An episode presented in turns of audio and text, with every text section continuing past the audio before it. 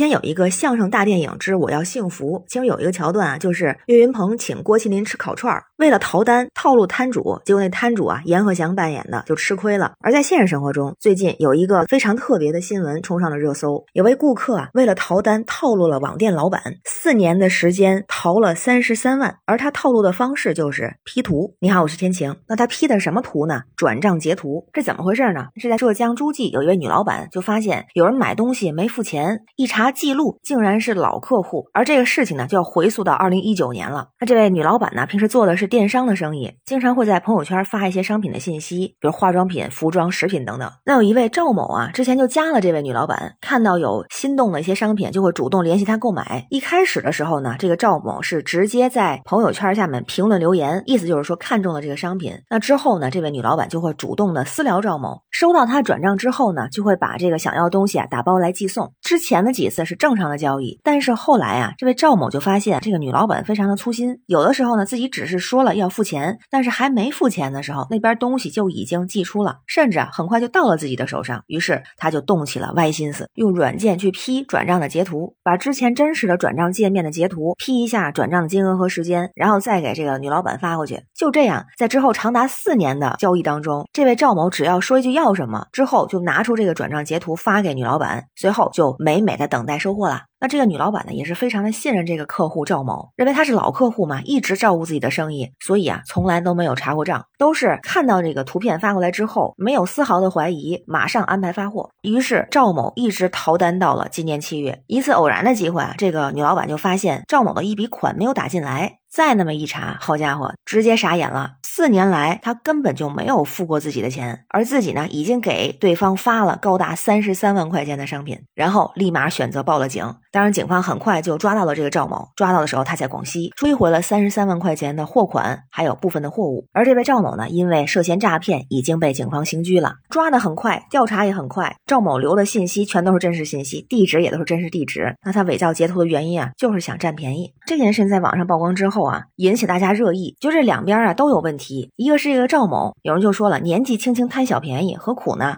而且网络上很多付款，这都是实名制，一查一个准儿。也有不少网友啊吐槽这位女老板，这心真大呀！做生意每天不对账的吗？四年才查出来，要么就是生意做得够大，这点都忽略了；要么就是不差钱儿。而且就这手段能骗四年，一时间都不知道该吐槽谁了。像女老板这样不适合做生意，太相信别人了，可能更适合做公益。当然也有人调侃说，人傻钱多，怀疑啊，早知道就是不报案，等四年之后再追赃。如果一开始就发现了，可能就没这客户了。这。也是大智若愚呀。而且这回是一次性付款，还附赠了牢饭。哎，咱就说，一个是太贪心，一个是太粗心。不得不说，这位女老板呢，过于信任和马虎，也是助长了这个逃单。那做生意的话，非常重要的不就是账务清晰、定期盘账这些吗？而对买家来说，贪小便宜吃大亏，这已经不是薅羊毛的级别了，这是诈骗，是犯罪，法网恢恢，疏而不漏。其实也提醒咱们，网络时代，任何记录都有可能会伪造，比如说像聊天记录、转账记录等等，所以平时啊，也需要多留个心眼儿。那关于新闻中的事儿，不知道您是怎么看呀？欢迎在评论区留言，咱们一块儿聊。我是天晴，这里是雨过天晴，欢迎关注主播天晴，感谢您的订阅、点赞、留言和分享，感谢月票支持，也欢迎加入天晴的听友群，绿色软件汉语拼天晴下划线 V 二幺四，不做亏心事儿，开心每一天，拜拜。